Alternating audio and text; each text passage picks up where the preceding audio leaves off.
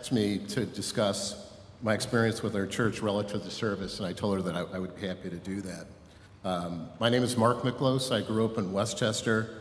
I grew up Catholic, even attending Catholic schools.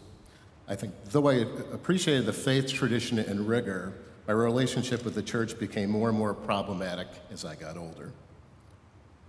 And as Rich told us, those that join here take the best from our old church and bring it here, and I have tried to do that.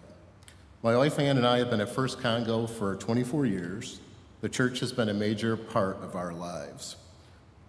Our children were ba- baptized here, and all four went to preschool as well. Both sons are Eagle Scouts and went through the church's Boy Scout troop as well. Our oldest son was married here during COVID, and both my mother in law and father in law were also members. Like many others that are in the audience, we've been very involved.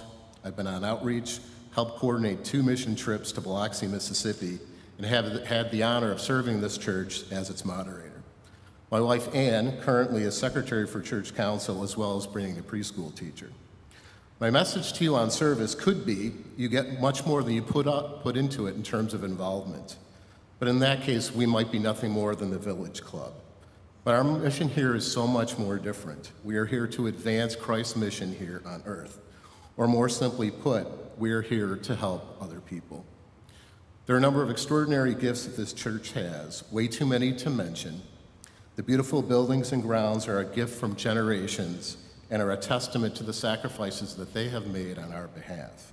As Zeta talked about last week, Rummage is an amazing event. I've never heard better church music, but what has had the biggest impact on my faith journey has been the quality of the ministers. There are many adults here that understand Christianity through the gift that Catherine Price gave us, Rupert and Mindy. Catherine will never be forgotten. Rich was spelling Thanksgiving, answering our questions, and telling us to pray as if it depends on God, but to act as if it depends on us. Catherine, who played a video 10 years ago called Prayer Wheels, which for me was an unexpected gift that helped me prepare emotionally and spiritually for the imminent death of my mother. Meredith preaching about wealth and stewardship by returning an expensive pair of new but much loved red high heels perfectly illustrated a point. Laura Tilgen's moment for, for mission to discuss Rachel Held Evans earlier this summer challenged us that church should be safe but not necessarily comfortable. Many people can experience the Holy Spirit in the moment and see God's love every day. For me, it's only clear in hindsight, and it's often very, very subtle. Bob Kemper asked, Have you known joy and have you spread joy? in a sermon entitled Managing the Dash, the dash between our time on earth and between the time of our birth and the time of our death. A good message is one that educates and inspires. A great message is one that creates a call for action. With Bob's sermon as a catalyst, or in my case, as a nudge, I became involved with Habitat for Humanity of Illinois, who builds about 60 houses a year for the state's working families.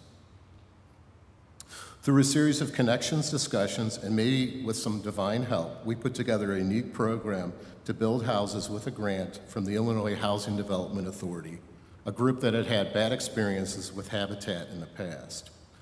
Long story short, the program created built more than 250 homes over the past seven years. About half of these homes would not have been built without that program. So, the way that I look at it, I was one small part of many that made that happen. But Bob's sermon from July of 2008 deserves all the credit. More than 14 years later, he is continuing to provide for new homes, currently for 125 families, and that list continues to grow. So, as Jesus said, the kingdom of God is like a small mustard seed. But for us, maybe it's a nudge during a church sermon.